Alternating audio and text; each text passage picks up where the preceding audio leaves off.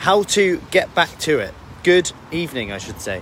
What a late morning chat today. Anyway, it's been a busy day.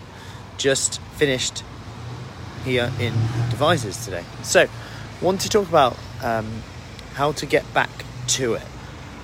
We often say that, and I'm going to do a quick one now, because I've heard that so many times. Have you ever said that? If you said that before, put a get back to it below.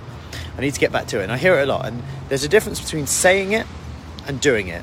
There's a difference between saying it and doing it. So if I say something like, I need to get back to it, let's consider that by saying I need to get back to it, in my head, I've satisfied the need that I'm going to do something, and I feel better in that moment because I'm going to get back to it. But because I haven't set a deadline, it feels safer because I haven't set myself up to fail.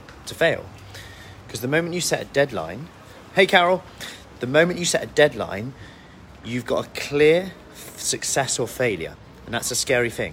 However, if you don't set a deadline, if you don't actually say what you're going to do, you fail anyway. It's important to remember that. You fail anyway. So when you say things like, get back to it, I need to get back to it, you've got to make sure you actually define what get back to it actually is. Otherwise, you're never going to know what it is. And you're always going to say, I failed because I didn't get back to it. Because if you don't know what getting back to it is, how are you ever going to know if you've hit it or not? Problem with that is you're going to fail anyway.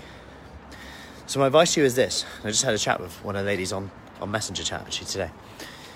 Her get back to it is just to get back with her breakfast and get back with the exercise. And that's it. Really simple. And we know this is a really simple thing. If someone's lacking in energy, struggling, they start the day with good motivation. If you start the day with good motivations, all good intentions, but it goes downhill throughout the day, the stress comes in.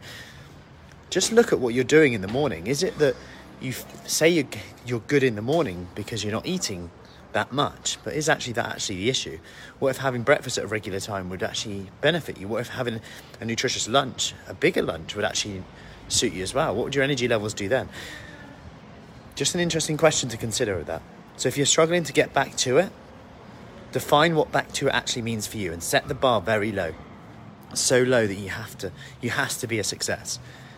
So low that you're thinking that won't even do anything. I actually want you to say, that's pointless. That's how low you need to set it to build that momentum. Hope that helps. Have a lovely evening, weekend, and I'll see you soon. Take care.